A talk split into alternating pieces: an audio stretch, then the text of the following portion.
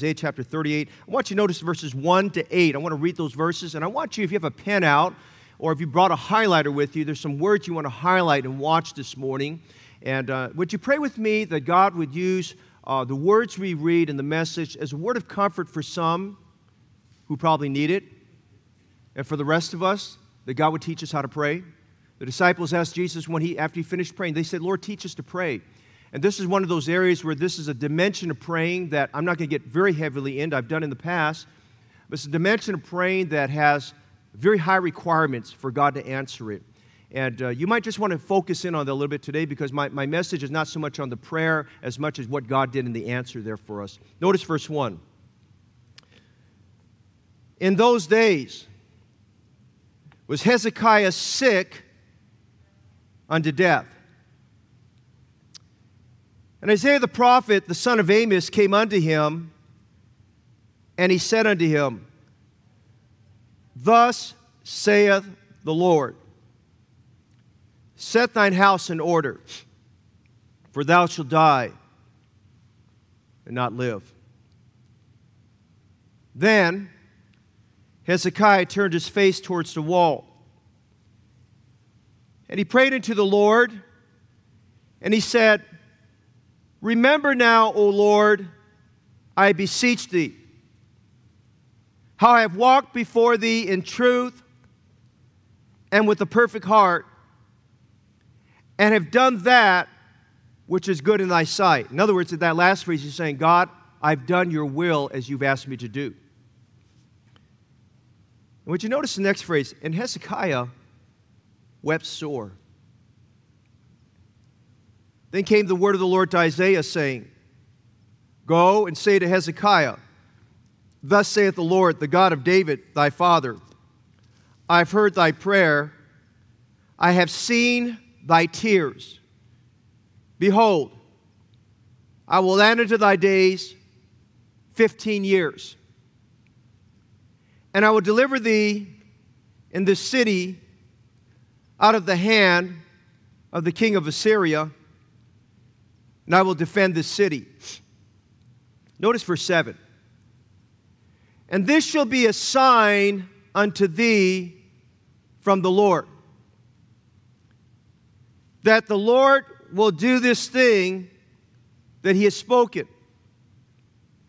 Behold, I will bring back, I will bring again the shadow of the degrees which has gone down in the sundial of Ahaz 10 degrees backwards. So the sun returned 10 degrees, by which degrees was gone down. I want you to focus this morning on verse 8. A remarkable statement the prophet Isaiah was given by God. Remember, this was the Lord's words. He said, Thus saith the Lord. He said, I'm going to take the sundial of Ahaz and he said, it naturally goes forward. And if you read Second Chronicles and Second Kings, there's a little bit more elaboration on that. God said, I'm going to turn it backwards. I'm going to set the clock back. I'm going to set it back. I have to watch the clocks around here at church to make sure people aren't turning it too fast ahead to get me to speed up my preaching. Amen? But God said, I'm going to turn the clock back. I want to preach a message for just a few minutes this morning about 10 degrees backwards or turning back the clock of your life. Father, would you bless your word? These are the perfect oracles of God. Help me to preach these oracles as a dying man to living people. And as living people who maybe there's just a step between us and death. I pray you put a sense of urgency in our hearts about the things of God. Thank you for people who have assembled for church today. Use this service now to glorify yourself, we pray in Jesus' name. Amen. You may be seated. Isaiah was God's prophet to Judah and Jerusalem. He ministered to four kings. He ministered to King Uzziah, Uzziah's son Jotham, Uzziah's grandson Ahaz, and his great grandson Hezekiah. He did live a little bit to the time of Manasseh, the son of Hezekiah. We believe that, according to Jewish tradition, Isaiah was martyred and killed by Manasseh. We read over in Hebrews chapter 11, verse 37, it speaks about the great heroes of faith, and there's a section there which I'm going to read from that their names are not mentioned. There are many anonymous, but they're incredible things that they did. And I was reviewing it a little bit this week because of just some things we're going through as a nation and the kind of faith we need to exercise. But it makes this remarkable statement in Hebrews 11:37, which I believe alludes to Isaiah. In Hebrews 11:37, it says, "They were stoned, they were sawn asunder, were tempted, were slain with the sword. They wandered about in sheepskins and goatskins, being destitute, afflicted, and tormented." Now, there's a myriad of people being spoken of there. I believe it refers, in some sense, to Isaiah, uh, in this passage. I believe it refers to Elijah and people like that. But notice in verse 37, the second phrase, they were sawn asunder. I believe the writer of Hebrews, who was, I believe was Apostle Paul, was very well versed in Jewish history. They, they remembered in their writings about what had happened to Isaiah. And he talked about the faith of this man, Isaiah. Isaiah was a faithful messenger. He was a faithful prophet of God. He was a man that held true to God's word. If you follow every single message that God gave to Isaiah, Isaiah preached exactly what God gave him, and nothing more, nothing less.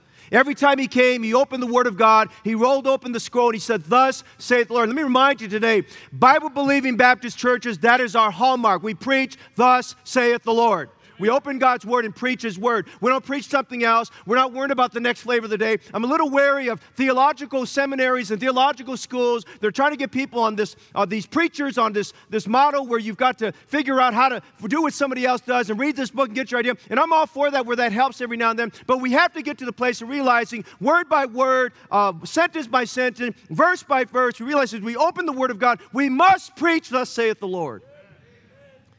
Now, this morning we, we look at a passage that is very, very interesting because last week we saw in chapters 36 and 37, we saw the prophet Isaiah praying one of the great prayers of the Bible. I'm not an expert on prayer, I never will be an expert, but neither are you, and neither is anybody else that's alive right now. We've got a long way to go in learning about prayer. But what's remarkable about it is that he prayed a prayer once and he prayed a prayer twice, and God, through that prayer, stopped the armies of Assyria from attacking him. I was reading my devotion. I was spending some time in Isaiah 41 and 42, among other chapters I've been reading. And, and, I, and I saw a thought there that God says, you know, they're not going to touch you, they're not going to bother you. He said, Fear not, I'm with thee. We have a lot of fears in our life.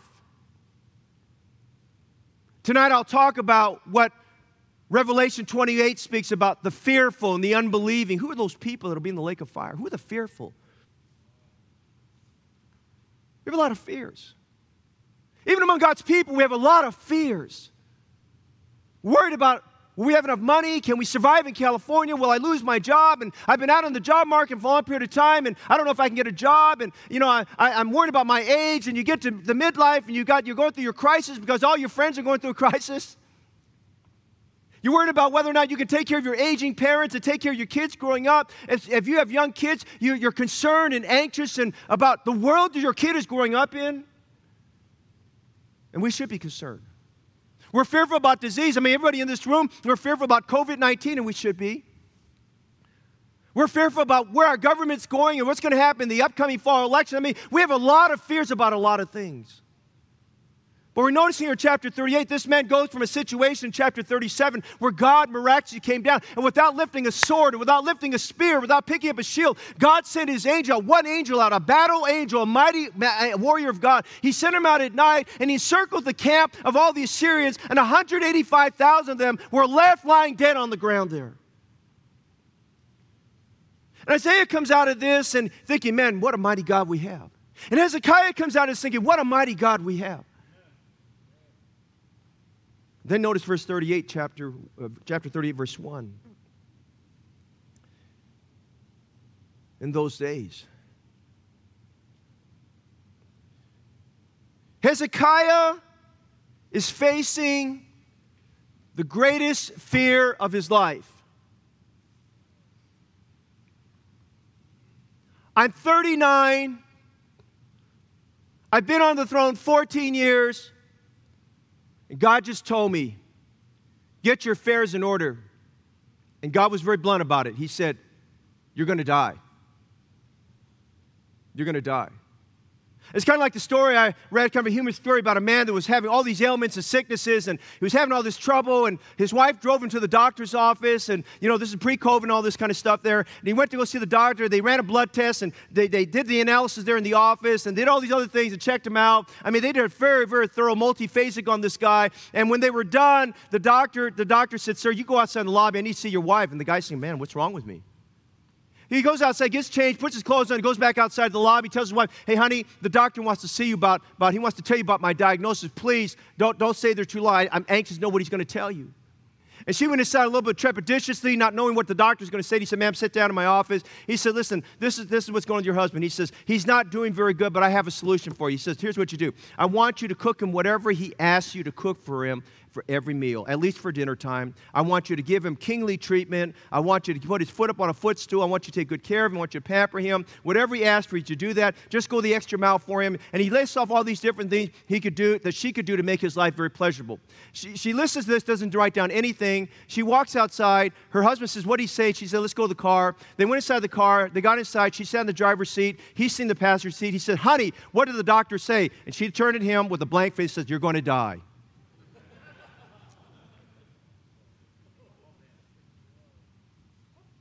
God came to Hezekiah and said, You're going to die. Let's lighten up for just a minute. Actually, let's get sobered up. What would you do if the doctor told you that? I'm sorry. There's nothing else we could do. Then, remarkably, as we go through this chapter, Isaiah prays Hezekiah prays again. It's not a long prayer. I mean, I believe God recorded the prayers exactly as they prayed. I don't think God abbreviated them.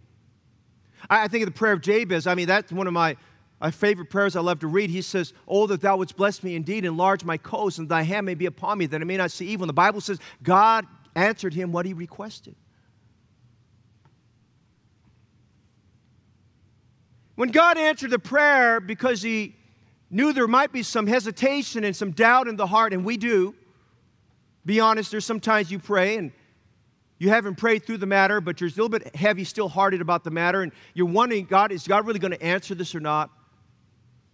And I want you to notice as we look at verse 2 and 3, we notice this man Hezekiah is very, very heavy in heart. And God says, I'm going to give you a sign. I'm going to give you a sign. I want us to look at that sign this morning, 10 degrees backward, if I could turn the clock back. Notice, first of all, if you would please, notice the excellent value. I want you to notice with me this morning the value of life. Hezekiah is in the 14th year of his reign. He started at age 25. From day one until this moment of time, when Isaiah came to him to tell him he was going to die, he had lived his life the way a Christian ought to live. He did not disappoint God. He had no skeletons in his closet. He had nothing scandalous about his government. He lived his life as he should live for God. He instituted some great reforms, brought revival to the kingdom. I mean, I love reading in Second Kings and Second Chronicles the things that he did, and really some of the things he did could be perceived as being very disrespectful to the legacy of his father, even though his father was sinful and very, very wicked. But he overturned all the bad things his father did. He got the house of God back open. He cleaned the house of God out from all the filth that was in there because the house of God had been polluted by all the desecrations in there. He got the Levites back serving, and he followed God. I mean, he did all these things he was supposed to do. And now he gets to age 39. He's fought some battles. He's just had a major answer to prayer in chapters 36 and 37. And now somehow he's starting to feel the strain and the stress of all that he's done because the strain and stress is there. And he realizes that there's something wrong with his health. And he's going around, and instead of getting better, he's declining. He's realizing that he's not feeling very well. And he's going from feeling very, uh, not feeling very well to feeling very lethargic. And he's going from feeling very lethargic to realizing he has no appetite. And he goes from not having no appetite to not being able to sleep well at night. And then he wakes up in the morning, he doesn't want to roll out of bed. He has all these symptoms that telling him there's something deathly wrong. He doesn't want to eat. He doesn't want to associate with people. He's feeling very bad. He's looking God. He's losing weight. He's dehydrated. I mean, everything that can be wrong with the man is going wrong with him. He's having trouble. And then get to the point where he can't even get out of bed.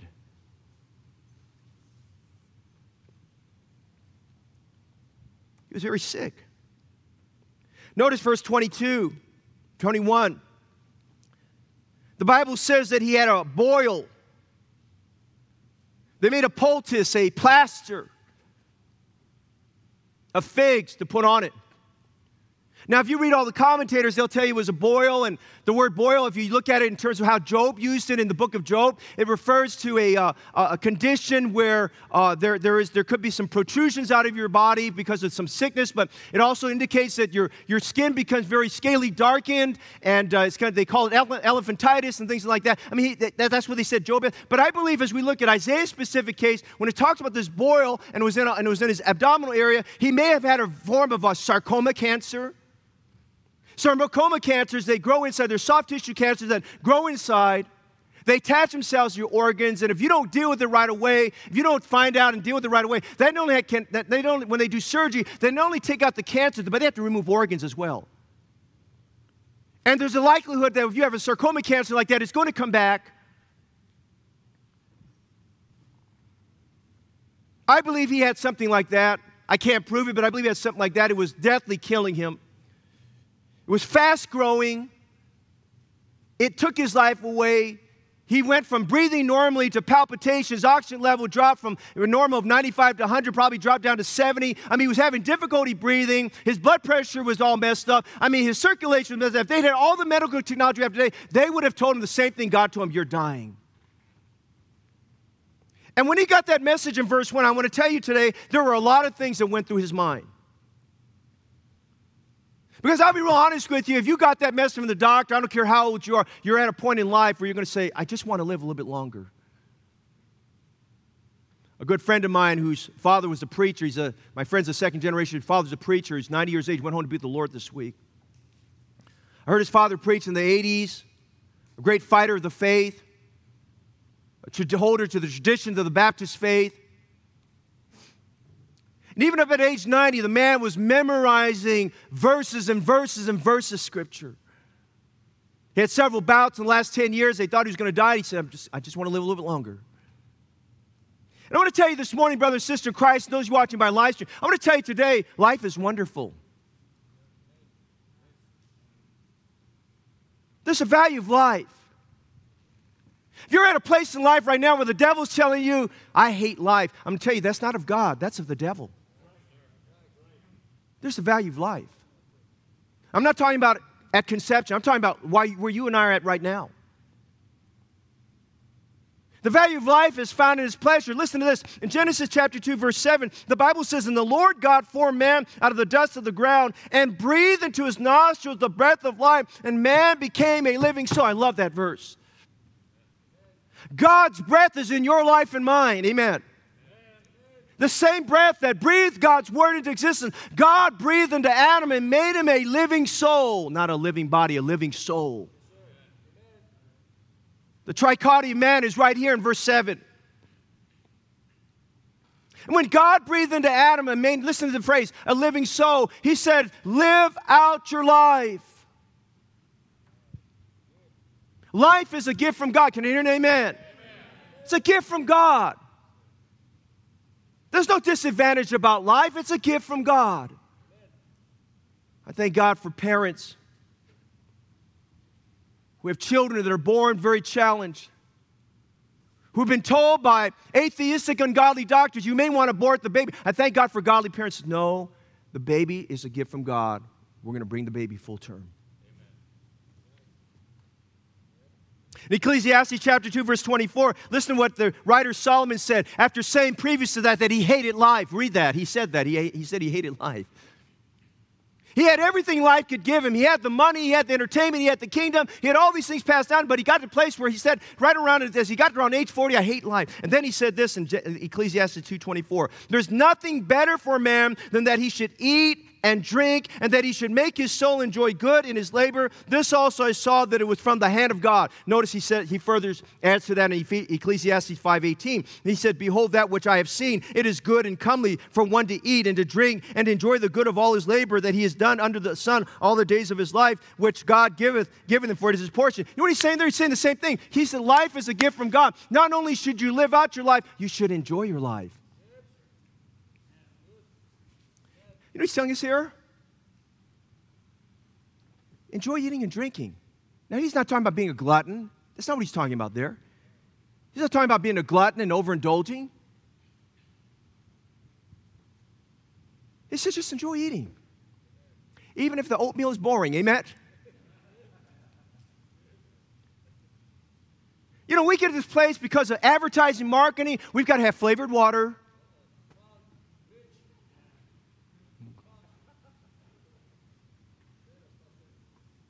We have to mix all these additives to our coffee. I like it straight black, amen.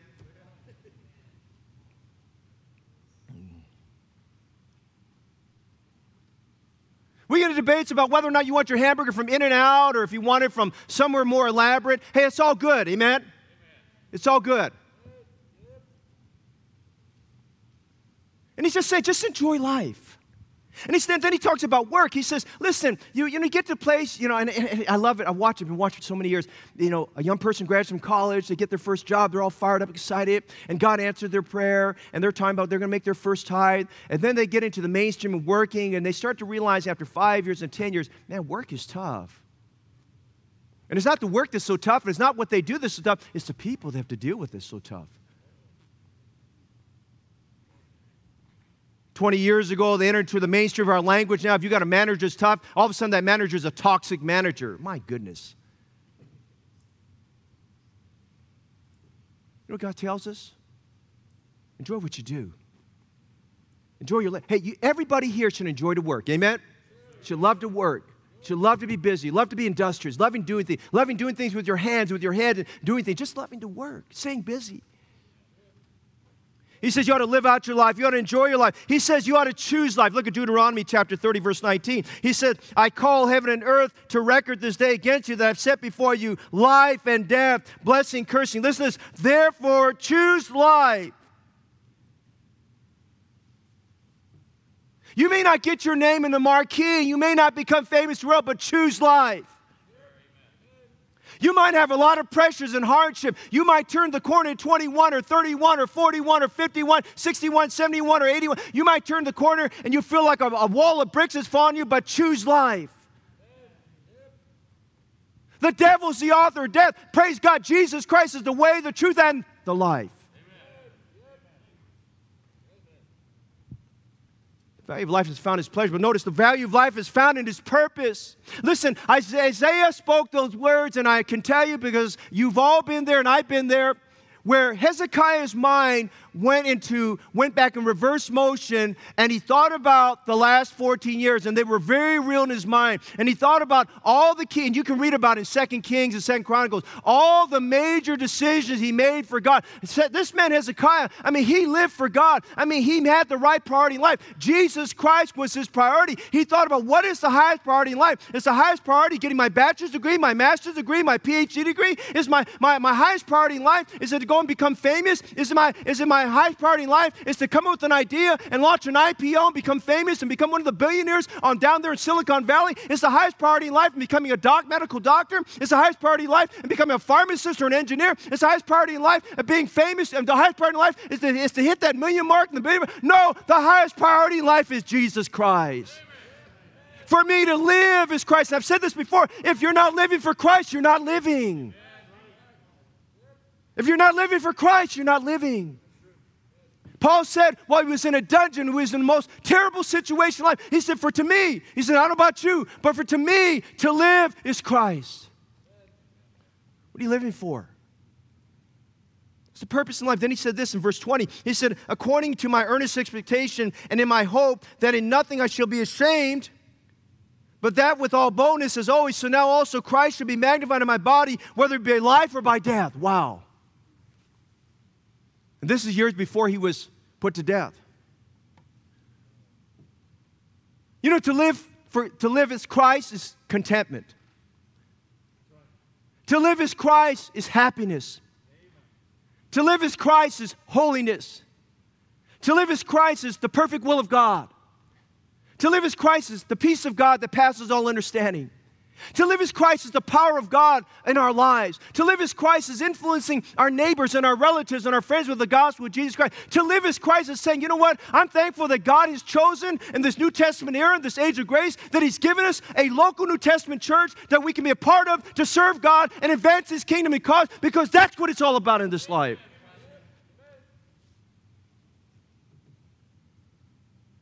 To live as Christ is not consumption. To live as Christ is not covetousness. To live as Christ is not conceitedness. To live as Christ is not, is not complaining. Hey, to live as Christ is completion, true fulfillment.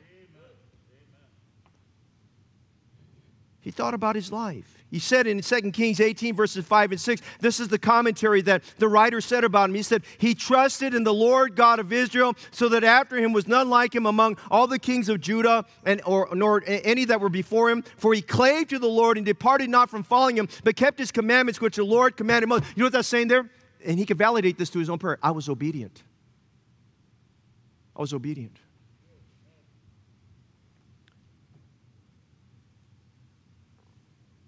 We see the excellent value of life. Choose life.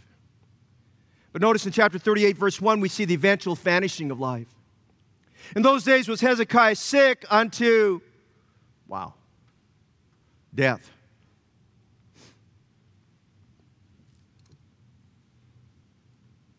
The prophet came to him.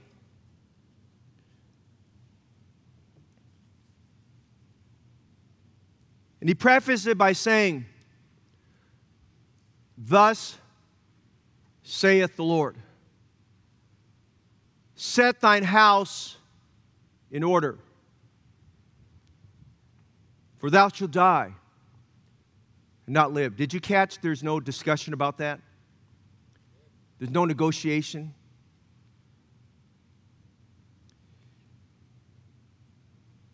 that simple phrase, God spoke to Hezekiah about his mortality.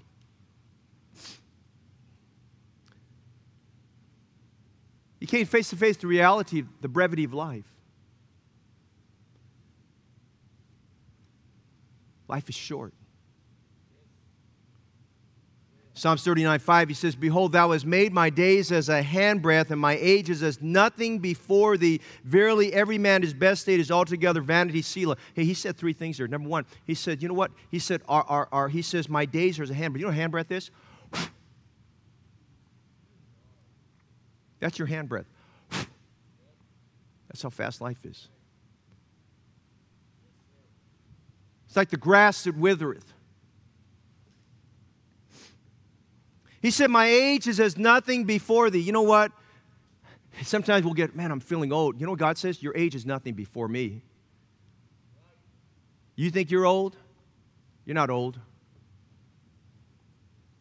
You're old when you feel like there's nothing else you want to do.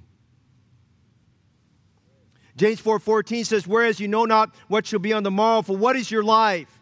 It is even a vapor that appeareth for a little time and then vanishes away. I mean, that's a great thought for us to think about this morning the vanishing of life. He presented to him his mortality. At the age of 39, when he's at his prime, he's at his best, he does, he's not starting to feel all these other things happening, but now he's just, his whole body's falling apart and things are not good, and he's bedridden, and he tells him, You're going to die. He's learning the vanishing of life. Life goes by very quick. I remember we, my wife and I, and my family years ago, were getting ready to to go on a vacation. We were going to go to Orlando. We never made it to Orlando. And we were with some family, and we had a family member that on my wife's side that just turned 18. And she uh, was very excited about having turned 18. And she turned to my wife and myself. We were sitting at a table somewhere. And she said, Auntie Grace, I want to let you know I'm so excited. I'm going to be out with my older sister tonight. We're going to go out and celebrate tonight. And we said, We'll be very, very careful. And then my wife gets a phone call at 5.30 that Sunday morning as we were getting ready to leave for, to leave for Orlando on, on a 7, 7.30 flight. She gets a call, and, and then she comes downstairs. She's crying. My wife says, Alan, she said, uh, and she told me the niece's name. She said, she just passed away. I said, what are you talking about? We just saw her last night. A year after that, we were at a leadership conference down in Lancaster, and I was, wasn't pastor at that time. We were down in Lancaster for a leadership conference. I still remember that afternoon. It was a very, one of those hot Lancaster days. It was about 105, 106, 107 degrees outside, dry heat and all that kind of stuff. And uh, my wife took a phone call. She got the phone call. She got a call from one of her sisters telling her, yes, my, my youngest daughter was making a turn, a left turn, onto a, some down highway there, and a truck hit her, and she died instantly upon impact. She's just 21.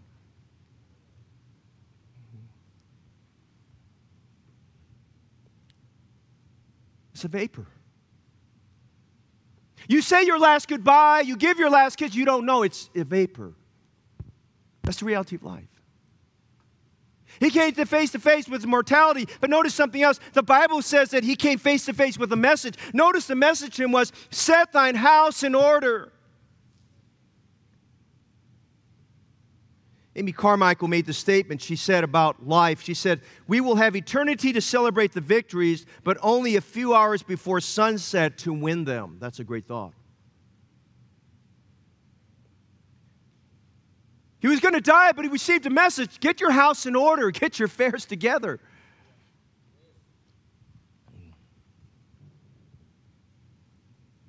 Get your priorities updated. Get your affairs organized. If there are things you know you need to do, you need to escalate them to the top and get it done. Hey, let me give you a few thoughts we need to do to set our house in order. Number one, secure your future. The Bible says it is appointed a man once to die, and after this is the judgment. And you need to join tonight's service to hear about it because I've never preached it the way I'm going to preach it tonight. You're only going to die once. You're only going to go through life once. He says you better secure your future. If you're watching today by live stream, you're here this morning, you're not 100% sure that if you died right now, you're going to heaven. You need to secure your future.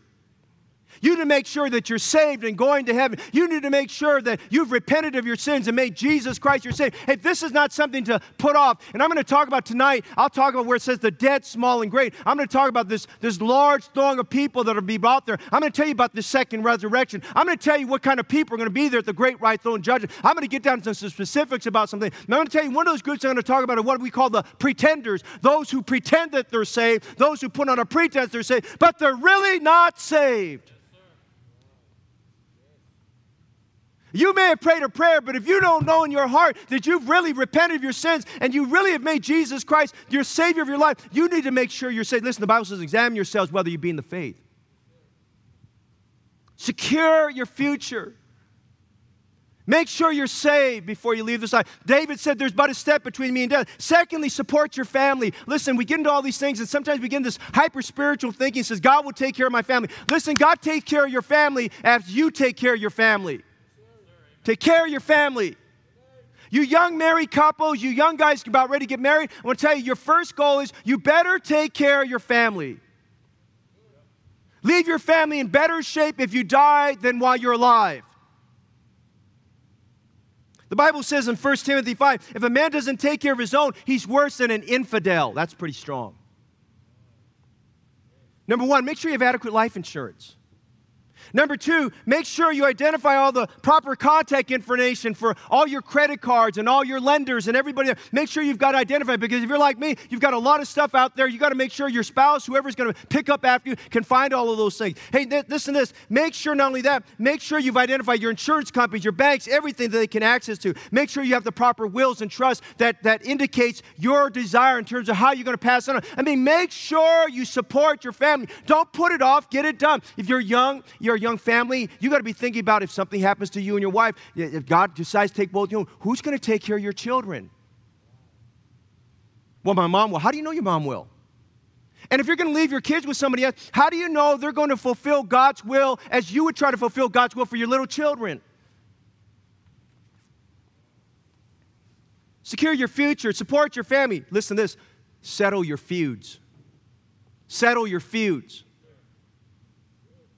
Most things people fight about, get upset about, as far as eternity is concerned, they're nothing. Settle your feuds. Don't die a grumpy Christian. Can I hear an amen? Most of our contentions are because of pride. Only by pride cometh contention. Say you're sorry. Amen. Settle your feuds. But here's another one substantiate your faith.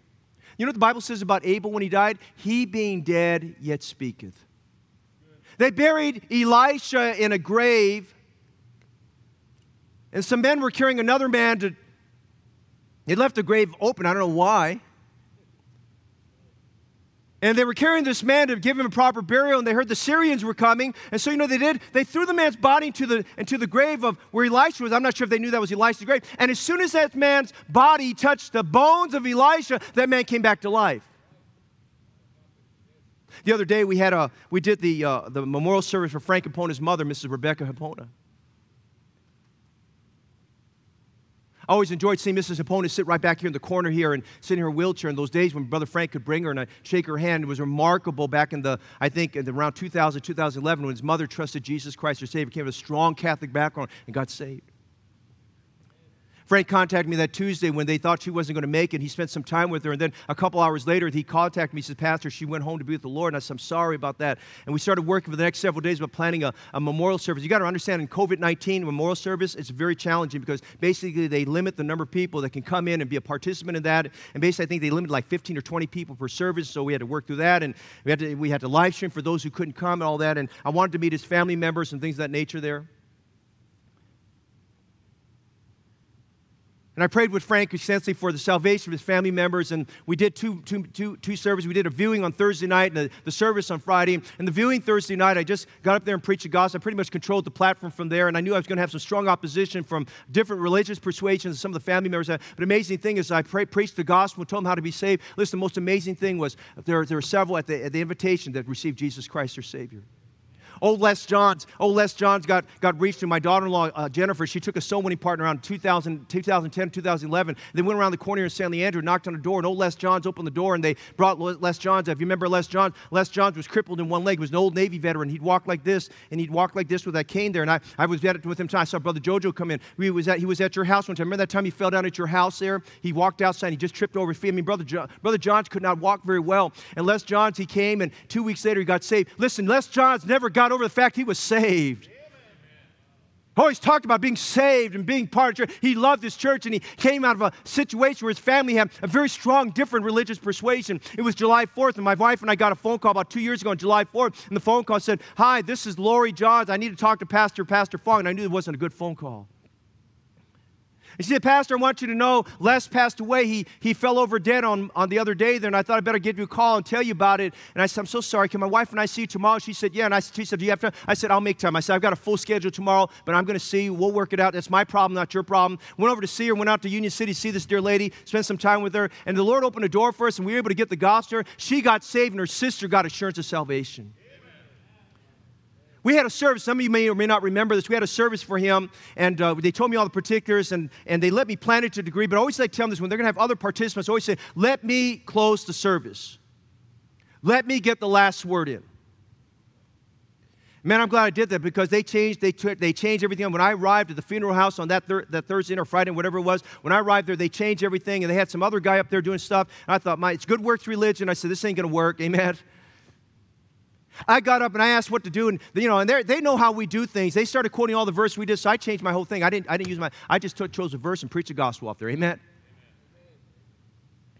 And I, and I got up and I was pretty strong. I said, Listen, some of you will never see Les in heaven. There'll never be a family reunion because you're trusting in good works. What you need to do to see today is realize that Jesus Christ died for your sins and realize that Les may not have been a vocal believer, but he being dead speaks to you right now. And he's telling you if he could come back right now, you ought to believe on Jesus Christ, get saved right now. I gave the invitation. I did something I rarely do. I said, Listen, and there were about 80 people there. And of those 80 people, there were at least 20 of them were people from our church that came to support it.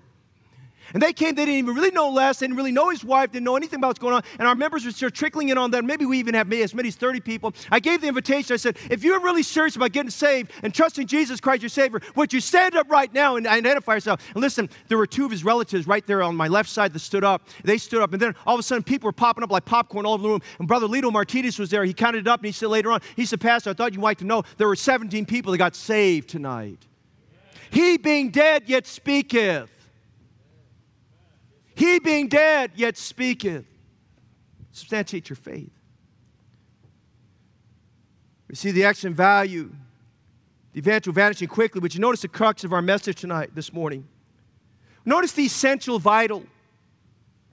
I want you to see with me the crux of the message because we don't have a lot of time. I want you to see with me this morning the vital of life. Hezekiah is all torn up, amen? I mean, he is torn up. Verse 2 says, when he heard that, he, had, he was speechless. He didn't know what to say because basically he said, Man, if my life is up, what, what am I going to do? Well, he did what you naturally do. He, he prayed. now, he was just being human. You've lived life to its fullest and you're enjoying life and you watch your kids grow up and you and your wife have a great marriage and things are going on. You know what? You know, you're not ready to die yet. Then Hezekiah turned his face towards the wall. He didn't want anybody to see him weep. He was crying. I'll tell you what, we need a revival. We need a revival of grown men having tears for God, weeping. He turned his face towards the wall, the Bible says in verse 2, and he prayed to the Lord. And his prayer was very simple. He said, Remember now. Hey, can I tell you today? God does remember us. Amen?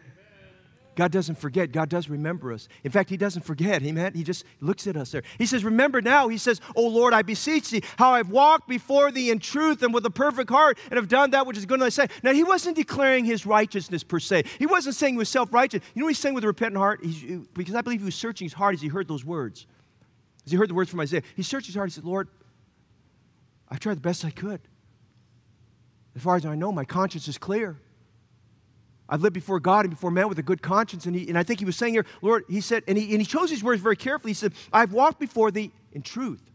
And he says, and with a perfect heart, and have done good, have done that which is good in the sight. And he did. If you go back and read those earlier years, all the things that he did, he said, I've done that which is good in the sight. And he prays that prayer, and he just, and the Bible says he wept sore. He didn't know God was going to hear his prayer. And I want you to understand as we look at the, this portion here, God extends incredible grace to Hezekiah. The other Bible passages, Second Kings, Second Chronicles, tell us this. Hezekiah, Isaiah gave the message. I want you to imagine Brother AJ being, being, being Hezekiah. He's received this message. He's turned his wet face to the wall. He's praying. Isaiah tur- turns about this way, and he just starts walking out. He walks out of the palace. He's now in the middle court. Now, I don't know what the distance of time, how long it took for him to walk, and it, depending if you're a fast walker, slow walker, really doesn't matter. But he's out in the middle court, and whatever time went by, God God says to the prophet Isaiah, this is how close Isaiah was to God. He gave him a message to go there. And, I'm, and I have to tell you, Isaiah went there with a heavy heart. I think that was the hardest message he ever had to bring. It was the hardest message he ever had to bring. And then he's, he's walking out. God turns around and says, Now, I have another message. I want you to go back around I have a new message. I want you to tell him. And God was telling Isaiah, was embedding in his heart and mind at that moment of time a different message to give to the, the, the king Hezekiah. And he goes to him, and you'll notice here these verses that we just read, in verses 4 to 8, he extends incredible special grace to him. He's telling him, I'm going to let you live. He's telling him, I did remember you. He's going to tell him, I do remember that you walk with me in truth and you walk with me with a perfect heart. And he says, I do remember that you did all this. But I want you to see some things, and I'm not going to alliterate this. I want you to look at this real quickly here. I want you to see what the vital of life out of this. Number one, would you notice this in verse 5? All the things that the word of the Lord said to Isaiah, real quickly. He says, Go and say to Hezekiah, Thus saith the Lord, the God of David thy father. Notice the first thing he said, I have heard thy prayer. Now I'm going to tell you today, the greatest excitement in the Christian life is knowing God hears your prayer. And he hears your prayer. Let me tell you, there's never a time God does not hear our prayer. He hears our prayer. He said, Hezekiah, you're brokenhearted, you're weeping, you're dying, you're declining health. I want you to know I have heard thy prayer. But he says something else. By the way, what a comfort to know we have a God who answers our prayers. Amen? But he said this, which was remarkable. He said, I've seen thy tears. You know, tears are so important to God. The Bible says he puts them in a bottle. The book of Psalms tells us that. He puts in a bottle, and remembers our tears. He sees the tears of the soul winner. They that sow in tears shall reap in joy. He sees our tears of sorrow. Paul talks about that in 2 Corinthians 2 4, going through much afflictions and grievances, and he says, in much sorrow. He sees our broken heart. He sees when we weep, when someone we love has gone home to be with the Lord or has passed away. He sees our sorrow. He sees our tears when we win souls. He sees our tears when we suffer. He sees the tears when we pray.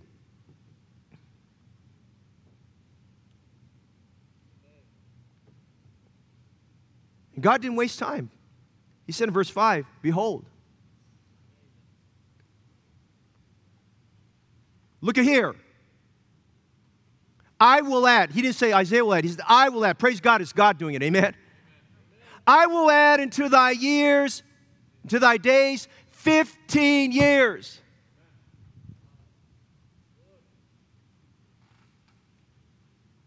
Now, if you've been with me when we've had people in church who've had very difficult illnesses, we have claimed Isaiah 38 many, many of those times and prayed over that person. Let me give a disclaimer and tell you this this doesn't mean it's going to happen for everybody. First of all, the precursor to this is the fact this man fulfilled, he lived a righteous life before God. The Bible tells us a secret about prayer in 1 John 3:22. Whatsoever we ask, we receive of him because we keep his commandments and do those things that are pleasing in his sight. That's a condition of prayer. And it, that's what he says here. And God doesn't necessarily answer all of our prayers instantaneously. God sometimes uses delays because he's doing, he's doing a greater work in our soul than he does for our body. But he says, I have heard thy prayers, I've seen thy tears, I will add unto thy days 15 years. Now, this is, is the, you know, he just heard moments before you're going to die, set your house in order and he's feeling the weakness of the moment and the mortality of the moment, and he's crying profusely. I mean, you could, you could almost imagine, if you would, his pillow that he laid his bed on is soaking wet with his tears. I mean, it's like, can, does this man's tears run dry? And they did, and he was just profusely crying. And you could tell if you walked into that room, his face is stained, he's crying, and he's got this just, he's just been weeping and crying. And the Bible says he wept sorely. And, uh, and the prophet comes in, he says, Listen, God said, I've heard thy prayer, I've seen thy tears, I'll end thy days 50 years. And you can just imagine for just a minute, he, he's probably thinking, Really? Who, who told you this, Isaiah? God, God, are you really going to do that? I mean, he didn't say that, but that was probably in his mind. The Bible says Jews require a sign, amen? And God already knew that because God has foreknowledge, amen? God knows all about it. He knows, hey, God, by the way, God knows our weakness. Aren't you glad He knows enough about your weakness? He compensates for it, amen? And he says, listen, and he says, I'm, I'm going to take care of that. And he says, I'm going to deliver you from the king of Assyria. And notice verse 7, this is so incredible. He says, and this shall be a sign unto thee from the Lord, that the Lord will do this thing that he has spoken. He says, now I understand you may have some doubts about this right now. He says, I'm going to give you a sign that you will know I will do what I have said. By the way, God always does what he says. God always does what he says. He's not a liar. And he said in verse 8, Behold, I will bring again the shadow of the degrees which has gone down the sundial of Ahaz. Now, you have to study it out yourself, but sundials in those days were the equivalent of a clock. It's how they tell time. And the sundials were, were to move as best as possible. They were engineered to move as, as according to the rising and the setting of the sun by drips of water and things like that. So the sundial would move there. The sundial could only go in one direction, it could not go in reverse, it would always go forward, it would never go in reverse. Now, you and I could take our watches and set in reverse. We turn the clock back like that, but you couldn't do that with the sundial. And he talks about specifically the sundial of Ahaz. It was an obelisk that Ahaz himself had established that he created there. So if you can imagine this huge sundial that he had that everybody looked at, it's kind of like looking. I remember the days in Oakland when, when the, the old Oakland Tribune Tower, everybody wanted to tell the time. They looked for the Oakland Tribune Tower, and somebody in their mind back in those days, the old editor, maybe was uh, uh, William Knowland or something like that, they thought, well, maybe what we need to do is put a clock there so people can remember us by the clock. Or, or if you remember the, the Maritime, the ferry building over in San Francisco there on the pier, for years there, KRON used to show there. They had a clock on there. I mean, so whatever it was, it was something very visible that people could see. And he talked about something that was visible. He says, Now I'm going to tell you, I'm going to give you a sign. It's going to be an unusual sign. It's going to be a miraculous sign. It's going to be a one time sign that you've never seen happen before. He says, Listen, and he asked this question on the other verse. He says, Is it too hard? Is it an impossible thing for the sundial to go forward or backwards? He said, Well, God has nothing for it to go, to go forward, but it, it's, it's, it's going to, it's going to be a miracle for it to go backward. He said, Well, here's what I'm going to do for you. Look at it again. He says, Here's what's going to happen. He says, Now, he says, I will bring again the shadow of the degrees. Now, he said, Bring again, I'm going to turn it back. He says, I will bring again the shadow of the degrees, which has gone down the sundial of Ahaz 10 degrees backward. Now, here's what he's saying. Well, for whatever reason, God said, I'm going to take the sundial exactly where it's at right now. It's like this. I'm going to turn degree, 10 degrees backwards. Now, you couldn't do that humanly without messing everything up. Amen? And here's what God's saying I'm going to turn the clock back 10 degrees. I'm going to turn the clock back. I'm going to give you 15 years to give you a sign about that so you know this is of me. I'm going to give you back your years. I'm going to give, I'm going to turn the clock back. Hey, here's my question for you today. If God could turn the clock back, what would be different about your life? If God could turn the clock back, if you knew you had today, you were going to die. If you knew today you're going to die, what would you do if God told you you had 15 more years to live? What would you do if the clock got turned back? If you're 25 years old and you knew that the clock could turn back to age 10, what would you do? If you're 50 years old and you knew the clock could turn back to age 35, what would you do? If you're 35 years old and the clock could turn back 15 years, what would you do? If you're 70 years old and the clock could turn back 15 years, what would you do? If the clock could turn back, would you surrender, sir, to be a preacher of the gospel? If the clock could turn back, would you surrender to go to the mission field and take the gospel of Jesus Christ and propagate it to sinners? If the clock could turn back, would you take back all the evil words and bad things that you've said throughout the years? And would you live a life where there's kindness and meekness that proceeds out of your life? If you could turn back the years, would you give the tithe on time to God and participate in faith promise? If you could turn back the clock, would you participate in serving God with all your might? And whatsoever thy hand findeth to do, you'll do it with all your might. If you could turn the clock back, would you say, I'll be faithful to God and coming to church Sunday morning, Sunday night, and Wednesday night? Which, if you could turn back the clock, would you say, I would do more for Jesus than I did in the previous 15 years? What would you do if God turned the clock back 10 degrees for you? I think if God could turn the clock back right now, you'd learn to be a soul winner.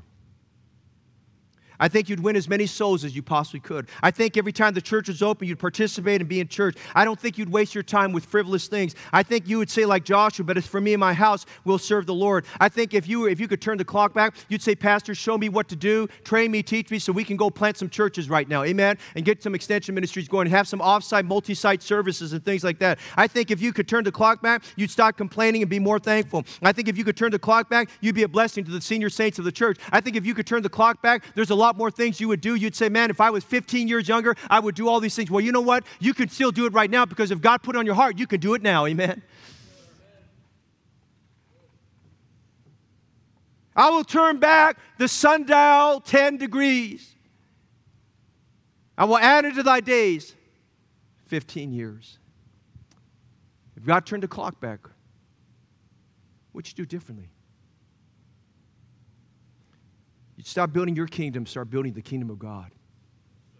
As we close very quickly, would you notice encouraging validation?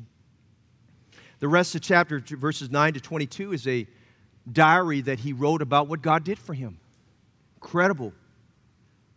Incredible. But quickly, I want you to see a couple things he did for him. Look at verses 17 to 20. I'm going to summarize it for you real quickly. He said in verse 17, Behold, for peace I had great bitterness. Now he's describing his condition before God spoke to him. Now here's how God validated it. But thou hast in love to my soul delivered it from the pit of corruption, for thou hast cast all my sins behind thy back. Now he's saying two things. Number one, thou in love. Thou in love. He says, Thou in love has delivered my soul from the pit of corruption. Number one, God loves you. Amen? Amen. He said, Hezekiah, Hezekiah wrote down, God did this because he loved me. Listen, if God gives us one day or one year or another 30 years, it's because he loves you.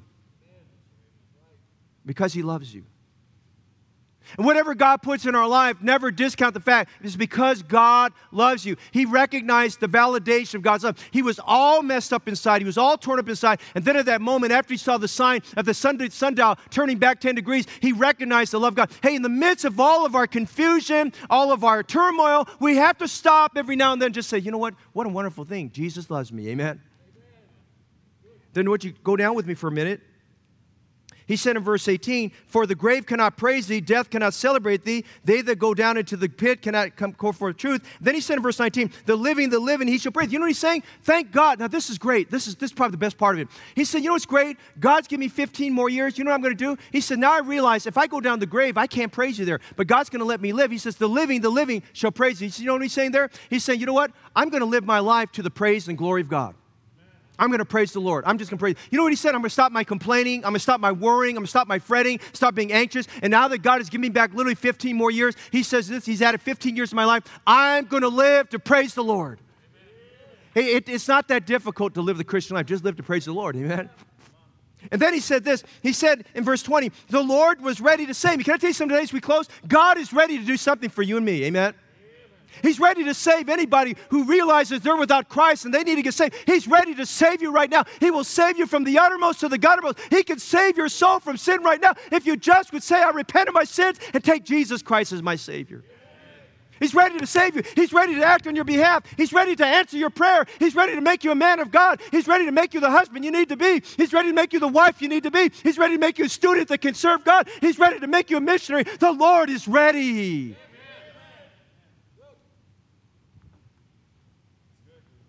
Then he said, verse 17, For thou hast cast all my sins behind thy back. That's so good. Amen. Thou hast cast all my sins behind thy back. You know why you ought to get saved? Because not only does he forgive your sins, he says, Their sins and iniquities I will remember no more. They're expunged. You know why you don't have to live in insecurity in the Christian life about sin? If we confess our sins to Him, He's faithful and just to forgive us our sins and to cleanse us from all unrighteousness. You know what that's saying? When He forgives you, He forgives you. He doesn't bring up an old dirty bone to bring it back up. The devil might do that, but God doesn't. Thou hast set my sins behind thy back. If I could turn the clock back, makes us rethink our life. What are we doing? Where are you going?